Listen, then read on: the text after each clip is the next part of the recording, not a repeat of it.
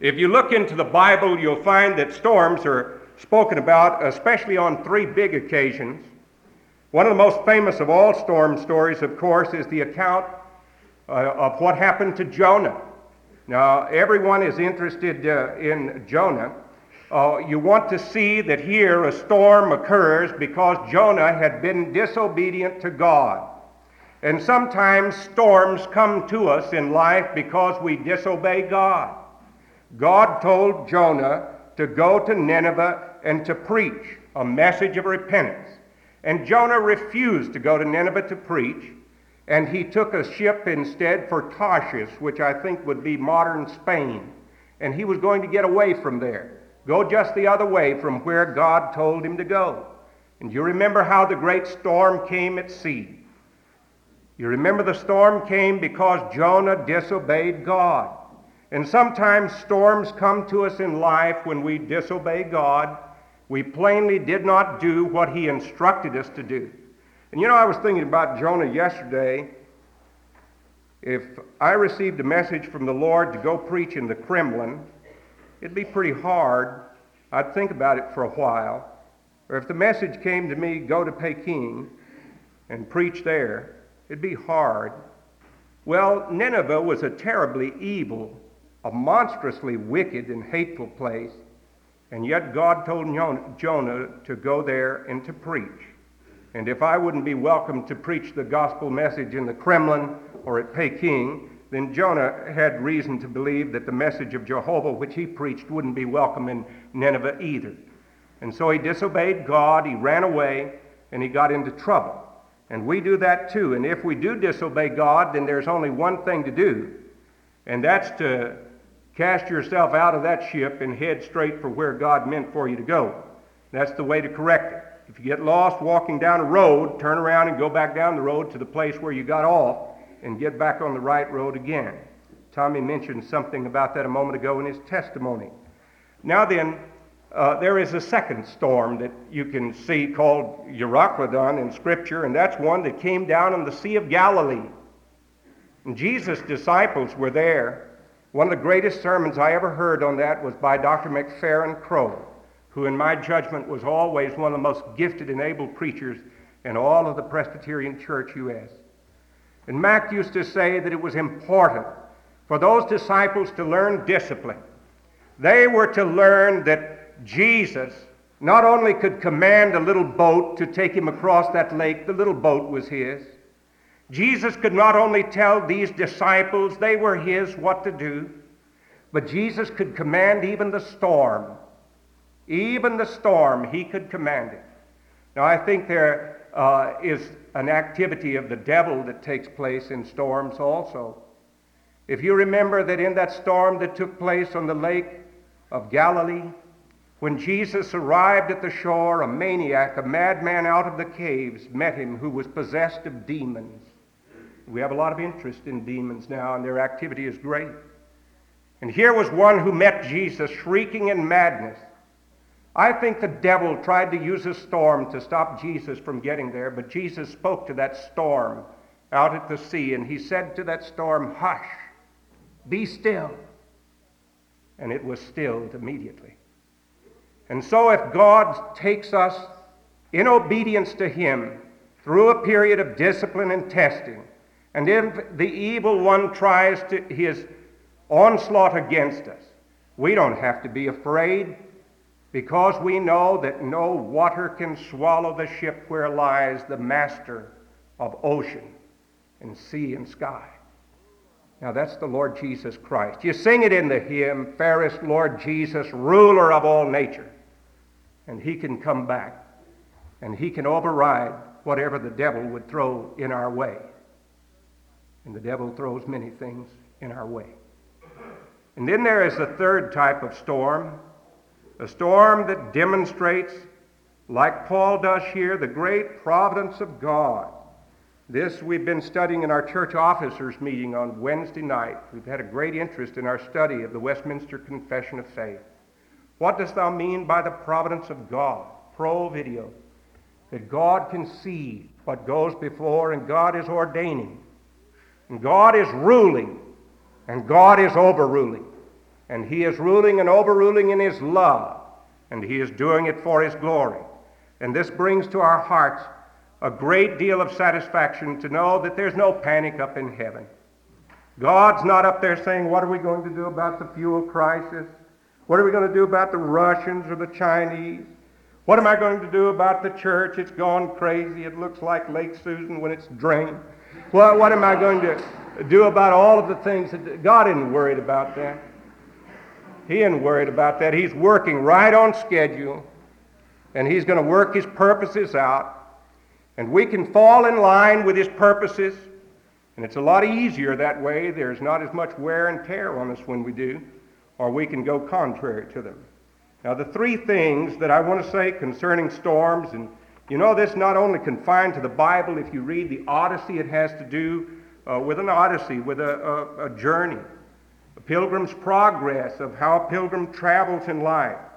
Uh, I was looking at a hymn, a great uh, Methodist hymn. One sweetly solemn thought comes to me o'er and o'er.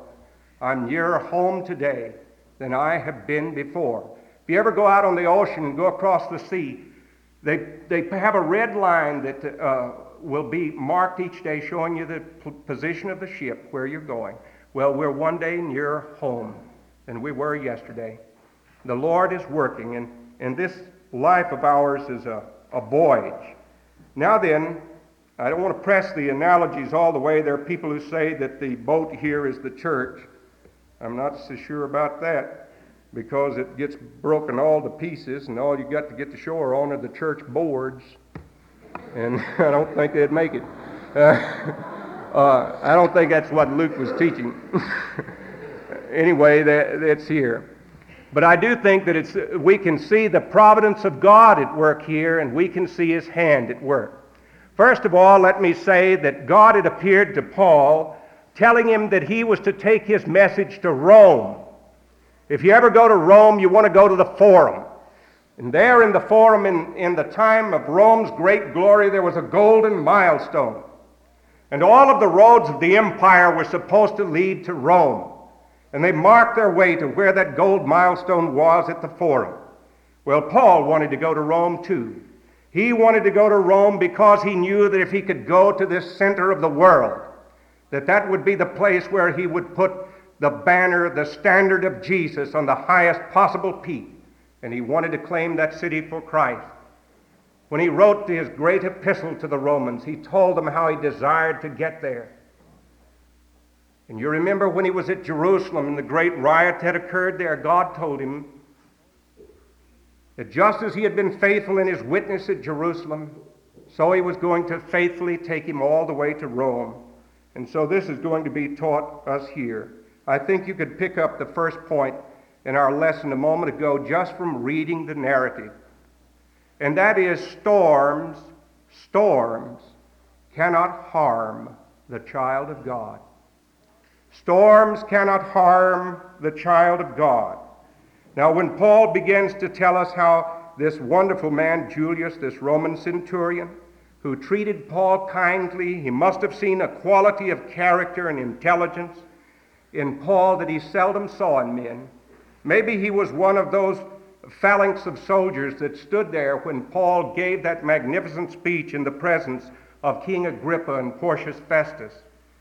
At any rate, this Julius, who is the distinguished centurion, the captain of a hundred men, uh, a great cohort uh, of specialists from the Roman Empire, he is in charge of taking a whole number of prisoners to Rome, and Paul is one of those prisoners. But he's kind to Paul. Julius, in kindness to Paul, allowed him to go to his friends so that they might provide for his needs. That's interesting, isn't it? From there, we put out to sea again and passed to the lee of Cyprus because the winds were against us. There is uh, some hint here of trouble that lies ahead. We sailed across the open sea to the coast of Cilicia. There the centurion found an Alexandrian ship sailing for Italy, and he put us on board. The Alexandrian ship, this one particularly, was a ship carrying grain. And these were larger than we usually suppose. Uh, this sailing vessel would have been about 140 feet long. and it would have been 35 or 40 feet wide. It carried a, a big cargo of grain. We know from the account here that there were 276 persons on board that ship. And if you'll read Acts 27, you can see that. And so it's a good sized ship, this Alexandrian ship sailing for Italy, and put us on board. Now then, when the wind did not allow us to hold to our course, we sailed to the lee of Crete. We moved along the coast with difficulty. We came to a place called Fair Havens, near to the town of Lasea. Much time had been lost, and sailing had already become dangerous because by now it was after the fast. That means that it was uh, after the fast in the fall, uh, when September came. Uh, after September, sailing became terribly difficult, and in November it was closed completely. That's why Paul, in his second letter to Timothy, says, Do thy diligence to come before winter. Because if he did not leave before the storms began in the fall, he knew that he could never get there. So Paul warns them Men, I can see that our voyage is going to be disastrous and bring great loss to ship and cargo and to our own lives also. But the centurion, instead of listening to what Paul said, followed the advice of the pilot and the owner of the ship. Now, I think it's something that he would have even called uh, Paul in on this conference on board the ship to determine what they were going to do. He didn't listen to Paul's advice, and I'm sure later he wished that he had.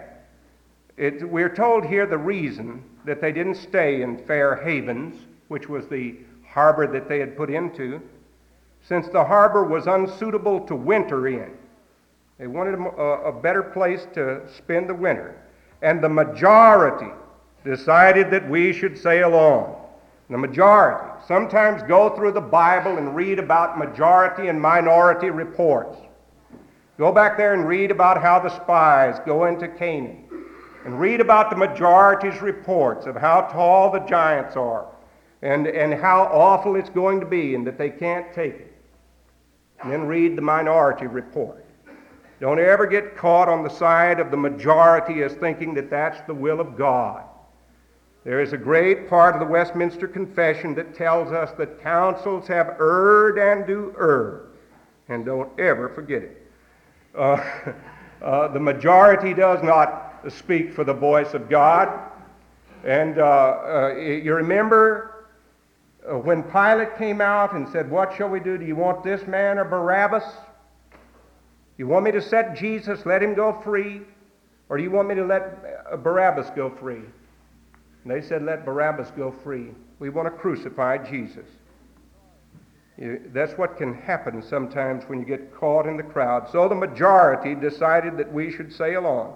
They had a little boat that took place, and, and I suppose that the centurion would have counted the boats, and he said, Everyone who wants to sail, uh, hold up your hand. And 272 hands go up. They want to go on to, to reach Phoenix and winter there. All who are opposed, hold up your hand. And there's Paul and Aristarchus and Luke, three. And the centurion is counting. So the ayes have it, and they sail. When a gentle south wind began to blow, watch the gentle south winds. They thought they had obtained what they wanted. They said, You see, you boys were wrong. We really ought to sail. So they weighed anchor and they sailed along the shore of Crete. But before long, a wind of hurricane force came, and that's that Euroclydon, that northeaster, which swept down from the island. And the ship was caught by that storm. And they could not head it into the wind, so we gave way to it and were driven along. What a tremendous storm it is that takes place. But this storm cannot hide, cannot harm the child of God, and God is teaching us that through this lesson and through the other storms that are recorded here. And the second point I want you to remember is that storms cannot hide you from the face of God. Now, you may go through such a painful storm, and such wretched agony and pain, and such disappointment, that you think the rain swept darkness has hid God's form from you. But nonetheless, He is watching you.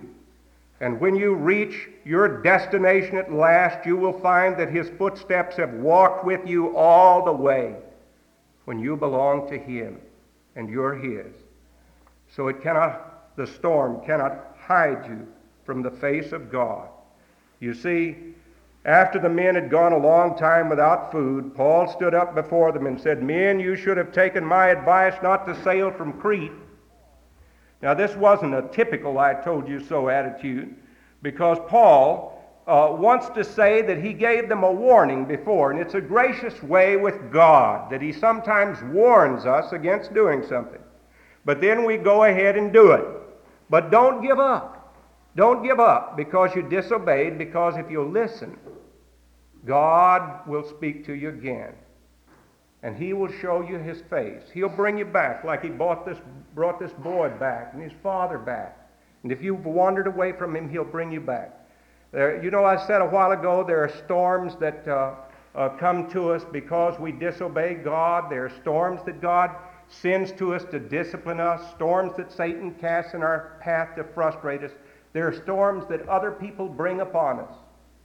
There are people right here in this congregation who, if you wouldn't be ashamed to bear your most intimate thoughts to other people, would say, Oh, preacher, if you only knew the storm that's come into my life because of what my husband has done.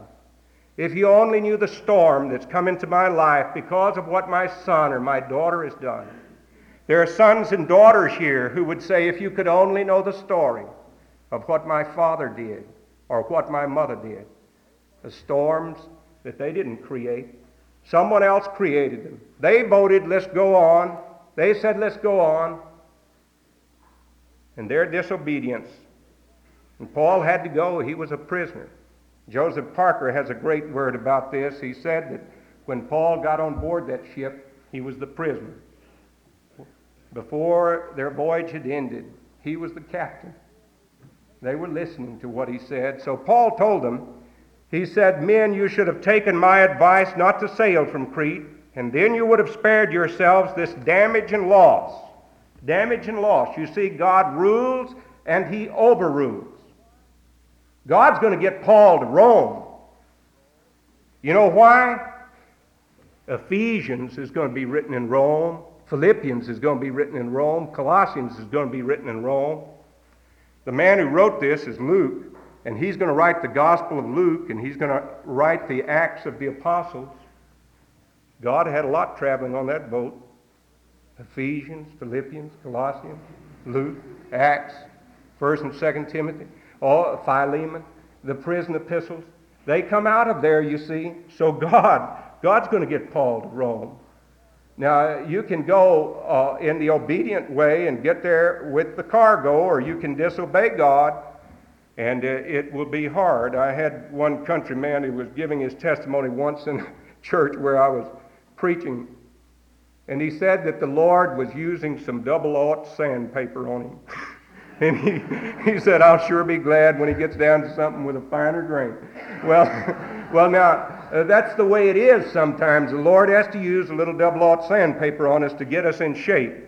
Uh, so that he can uh, make us what we're meant to be. Everyone likes to quote as an example of the providence of God and predestination Romans 8:28. All things work together for good to them that love the Lord, to those who are the called according to his purpose. According to his purpose. Okay. Keep on reading. For whom he did foreknow, he also did predestinate to be conformed into the image of his Son now, the work of the Holy Spirit is to conform us into what Christ means for us to be. And that may mean some double aught sandpaper at times. And it may mean that He's going to work on us. It doesn't say that all things are good. I always like to point that out. But it says that all things work together for good. Under the hand of God, it's going to come out good. Okay, Paul says, then you would have been spared this damage and loss.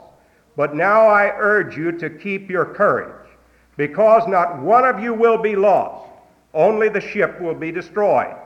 Now, they wouldn't be lost because of this righteous man and because of Luke, who had signed on board as a slave, and Aristarchus as a slave. How many people do you know who would be willing to be a slave of a missionary? Yet they wanted to get out the gospel message that desperately. And because these righteous men were there, God spared it, like Sodom and Gomorrah when uh, the angel spoke with Lot. Are there ten righteous men there? Well, God spared this boat because of Paul was on that ship, because not one of you will be lost. Only the ship will be destroyed. Last night, an angel of the God to whom I belong and whom I serve stood beside me and said, Don't be afraid, Paul. You must stand trial before Caesar. And God has graciously given you the lives of all who will sail, who sail with you. Isn't that wonderful? I believe in angels. I believe in angels. And an angel of God stood beside Paul and said, Don't be afraid. You know why we're afraid? We're afraid because of circumstances. Peter took his eyes off the face of the Lord and looked at the storm, and so he started to sink. And when we look at the storms of life that are raging, instead of keeping our eyes fixed upon the Savior, we become full of fear, as Peter did, and he started to sink. Or we become full of fear of other people. And this has been a, a hard thing for some of us. You get afraid of other people who don't agree with you. How are you going to overcome the fear of circumstances through the power of the Lord? Realize that He is working His purposes out. How are you going to be uh, overcoming the fear of other people? By loving them. You're not afraid of someone if you love them. And if we can ask the Holy Spirit to put the 13th chapter of 1 Corinthians into an operative force in our lives and we can love someone else, then we don't have to be afraid of them. We don't have to be afraid of the people. We don't have to be afraid of the circumstances. Uh, God is working there. Don't be afraid, Paul. You must stand trial before Caesar. And God has graciously given you the lives of all who sail with you. So keep up your courage, men, for I have faith in God that it will happen just as he told me. Now they had looked up and they couldn't see the stars, and they couldn't see the sun to reckon by and they were terribly afraid. But Paul got this gracious message of hope from God. God's face had not been hidden from Paul, and God's will had not been hindered. So here are your three points. A storm cannot harm the child of God. A storm cannot hide you from God's face. And a storm cannot hinder the will of God from ultimately being worked out. His purpose will one day come to pass. That's what we call the sovereignty of God, that He is sovereign, that He is ruler over all things. Uh, this is a great example here of human responsibility and uh, of the sovereign will of God. Paul said, if you'd done what I told you, you wouldn't have had all this loss and damage. But nonetheless, God is going to save every one of you here, and He's revealed it to me. But, He said, you have to do the things I'm going to tell you to do. The sailors can't leave the ship, cannot leave the ship. The other things that are going to be worked out. So there is responsibility. Someone once came to Charles Haddon Spurgeon, and they said to him, How do you reconcile human responsibility with the sovereign will of God. You know what Spurgeon said? He said, I never try to reconcile friends. I never try to reconcile friends. There's no contradiction here. God is going to work his uh, purpose out. And if you believe in the sovereignty of God, it means that you can sleep in a storm. You can sleep in a storm because you know that he is sovereign and he is working his purposes out. One of my favorite uh, Bible expositors was a man who used to be a great believer in the sovereignty of God and predestination and foreordination election. And back uh, during, before World War I, he had an uncle who was a major in the cavalry, the United States Cavalry. And he used to come and visit in their home, and he used to tell this story as a little boy how he always wanted to uh, get uh, the, the troop flag that the head uh, man on the horse uh, put up on the horse, and it showed the number of the troop. and his uncle, the major, brought him this flag. And he was so proud to have that flag, and he put it up in his room. And when his uncle would come and visit him, he asked his uncle one day, he said, What is the highest rank in all of the military? And his uncle, with great pride of service, said, General of the cavalry. And the little boy, as little boys will, said, What's the next highest? And he said, Colonel of the cavalry. And he said, What's the next highest? He said, Major of the cavalry. And he said, What's the next highest? He said, Captain of the cavalry. He said, What's the next highest? He said, Lieutenant of the cavalry. And he said, The next highest. He said, Sergeant of the cavalry. He said, The next highest. Private of the cavalry. The next highest. He said, Trooper. And then the little boy thought he had him.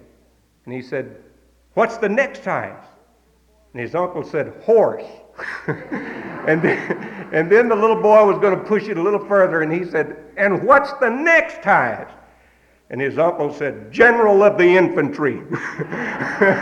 well, now, if you're looking for doctrines, believe in this doctrine of the sovereignty of God and of predestination and election. Uh, and it will aid your soul to know that God is working on schedule. The Heidelberg Catechism puts it beautifully. What do you understand by the providence of God, that the almighty and ever present power of God, whereby he still upholds, as it were, by his own hand, heaven and earth, together with all creatures, and rules in such a way that leaves and grass, rain and drought, fruitful and unfruitful years, food and drink, health and sickness, riches and poverty, and everything else come not to us by chance but by his fatherly hand. And the question says, what advantage comes from acknowledging God's creation and providence? The answer comes, we learn that we are to be patient in adversity, grateful in the midst of blessing, and to trust our faithful God and Father for the future, assured that no creature shall separate us from his love, since all creatures are so completely in his hand that without his will they cannot even move. God is working his purposes out. We can't see the end of the road from the beginning, but he can, and he is working his purposes for his glory. May I close by telling you a sweet story that Fulton Oursler tells in his own inimitable way. You know, sometimes it's hard to make the right decision about one problem or another. And sometimes we're tempted to take the most pleasant course and the easier way, even when we know we should do just the opposite. And even when we decide to do our, our, our duty, it often seems like a useless sacrifice. And that's because we can't see the end of the road from the beginning. Now, this story is true. There was a country preacher in England 204 years ago on one summer Sunday morning, the bells in the church at the crossroad rang out, and a gilded private coach rumbled into the village of Wainsgate in Yorkshire. There was a very important man who was on a journey, but he believed in worshiping God, so he stopped. And he went into this village church. He sat down in one of the ancient pews that were there and he listened because he was hungry for a word from God. He was surprised when he saw a humble preacher from the country who stood up and spoke with such simplicity and eloquence that he was moved to tears and felt nearer to God than he had ever felt before. Well, when he got back to London, he went to see his bishop and he spoke in the most rapturous terms of what had happened to him in that country church. And the bishop, who rather fancied himself something of a pulpit orator, said to this distinguished merchant, he said, Why don't you bring your country genius here and let's have him preach in St. Paul's Cathedral? And so he was invited to come to London itself and to the great St. Paul's Cathedral and to stand and preach in that pulpit. When he stood up to preach, his voice began to quiver and his knees were shaking, and he was pale and frightened by the large crowd. But as he began to speak, the power of the Holy Spirit came upon him, and he preached with such unction and power the love of Christ and of Christ's desire to win men unto him that every person in that church seemed to be shaken by the power of God. When the service was over and that young country preacher started back home, he carried with him an offer to one of the most distinguished pulpits in all of London to be the well paid pastor of that church.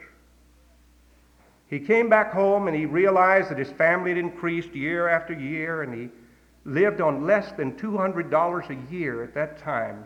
And he and his wife had to skimp along, so they announced to the congregation that they were accepting the call to this church.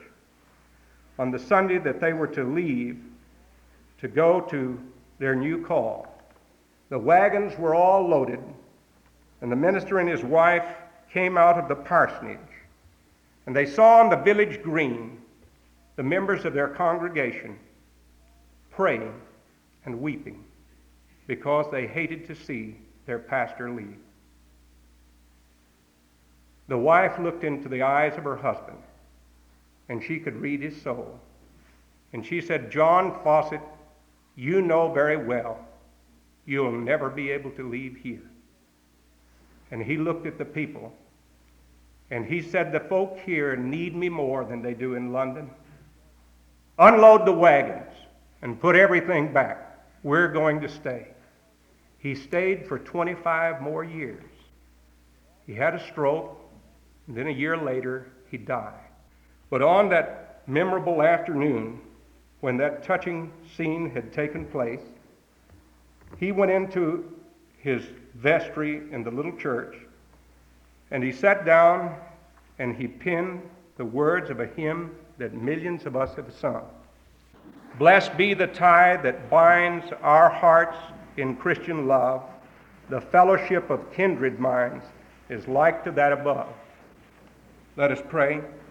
O God our Father, for those who are present here this morning who have seen the storms of life raging, help them to know that the Lord Jesus, if they shall place their trust and faith and hope in him, will never, never let them go. Oh God, if there are persons here this morning who have never yielded to the Lordship of Jesus Christ, grant that the Holy Spirit may so persuade and enable those persons this day to say yes to Jesus Christ forever and to yield up their lives to his Lordship and to know him as their sovereign and ruler of their lives. And Father God, will you watch over us in the weeks before we meet again? And will you keep us and meet our needs by your riches in Jesus? And will you cause us to grow in grace? And now may the grace of our Lord Jesus Christ and the love of God our Father and the communion and the fellowship of the Holy Spirit, our comforter and guide, be and abide with us all, now and forevermore.